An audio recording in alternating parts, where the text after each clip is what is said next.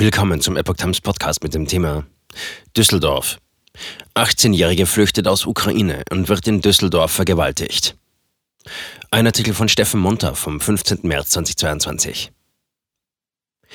Die mutmaßliche Vergewaltigung einer nach Deutschland geflüchteten jungen Ukrainerin durch zwei Männer bringt das Thema innere Sicherheit, Grenzsicherheit und Migration auf die Tagesordnung. Während tausende Menschen aus der Ukraine vor den russischen Truppen und Bomben fliehen, suchen viele von ihnen Zuflucht und Sicherheit in anderen Ländern, auch in Deutschland. Nun wurde jedoch bekannt, dass eine junge Frau aus der Ukraine Opfer einer mutmaßlichen Vergewaltigung geworden sein soll. Die 18-Jährige war aus ihrer umkämpften Heimat geflohen und wurde in Düsseldorf auf einem Schiff untergebracht. Das Verbrechen ereignete sich nach Angaben der Bild bereits am 6. März, wurde aber offenbar erst jetzt bekannt. Dem Zeitungsbericht nach war die junge Ukrainerin auf dem unter Schweizer Flagge fahrenden Hotelschiff Oscar Wilde untergebracht, das in der Düsseldorfer Altstadt an der Rheinpromenade vor Anker liegt.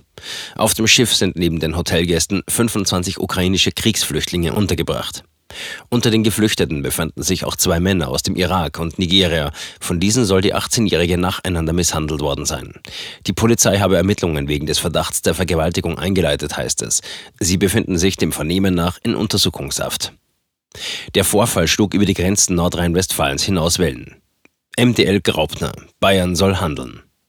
In einer Pressemitteilung erklärte der bayerische Landtagsabgeordnete und Polizeihauptkommissar Richard Graupner, die zu uns kommenden ukrainischen Frauen und Kinder dürfen nicht zu Opfern der Folgen einer grob fahrlässigen deutschen Zuwanderungspolitik werden und forderte angesichts der erschütternden Nachricht aus NRW von Bayerns Innenminister Joachim Herrmann, dass alle über die Ukraine einreisenden Drittstaatler, welche keinen hieb- und stichfesten Nachweis ihres berechtigten dortigen Aufenthalts erbringen können, ohne Ausnahme zurückgewiesen werden und unverzüglich sicherzustellen, dass ukrainische Frauen und Kinder in den bayerischen Sammelunterkünften und Ankerzentren nicht zusammen mit mit meist alleinstehenden jungen Männern aus ihnen fremden, noch dazu stark patriarchalisch geprägten Kulturkreisen untergebracht werden.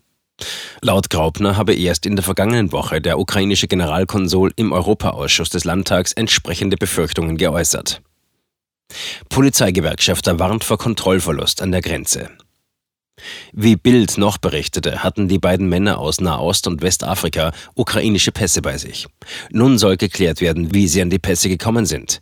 Dem Blatt nach sollen Polizisten im Grenzgebiet immer öfter auf Flüchtlinge stoßen, die nicht direkt aus der Ukraine, sondern beispielsweise aus Afrika stammen. In einem Statement auf Twitter warnte der Hamburger Polizeibeamte Heiko Teggatz, Vorsitzender der Bundespolizeigewerkschaft und Vize der deutschen Polizeigewerkschaft, im Zusammenhang mit dem Ukraine-Krieg vor Schleuserkriminalität, Menschenhandel und Prostitution und dass kriminelle Banden die Notlage der Menschen in der Ukraine schamlos ausnutzen würden.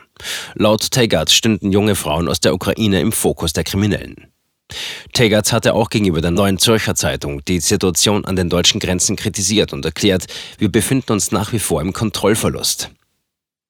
Innenministerin Faeser in der Kritik der neuen deutschen Innenministerin Nancy Faeser, die derzeit mit ihren Plänen zur Bekämpfung von Rechtsextremismus in Deutschland für Aufsehen sorgt, warf der Polizeigewerkschaft vor, nichts aus den Fehlern von 2015 gelernt zu haben.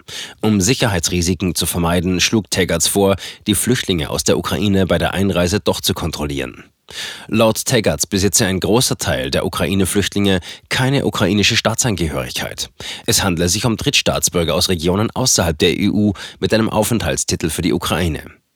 Diese müssten in Deutschland eigentlich das Asylverfahren durchlaufen, inklusive Identitätsfeststellung.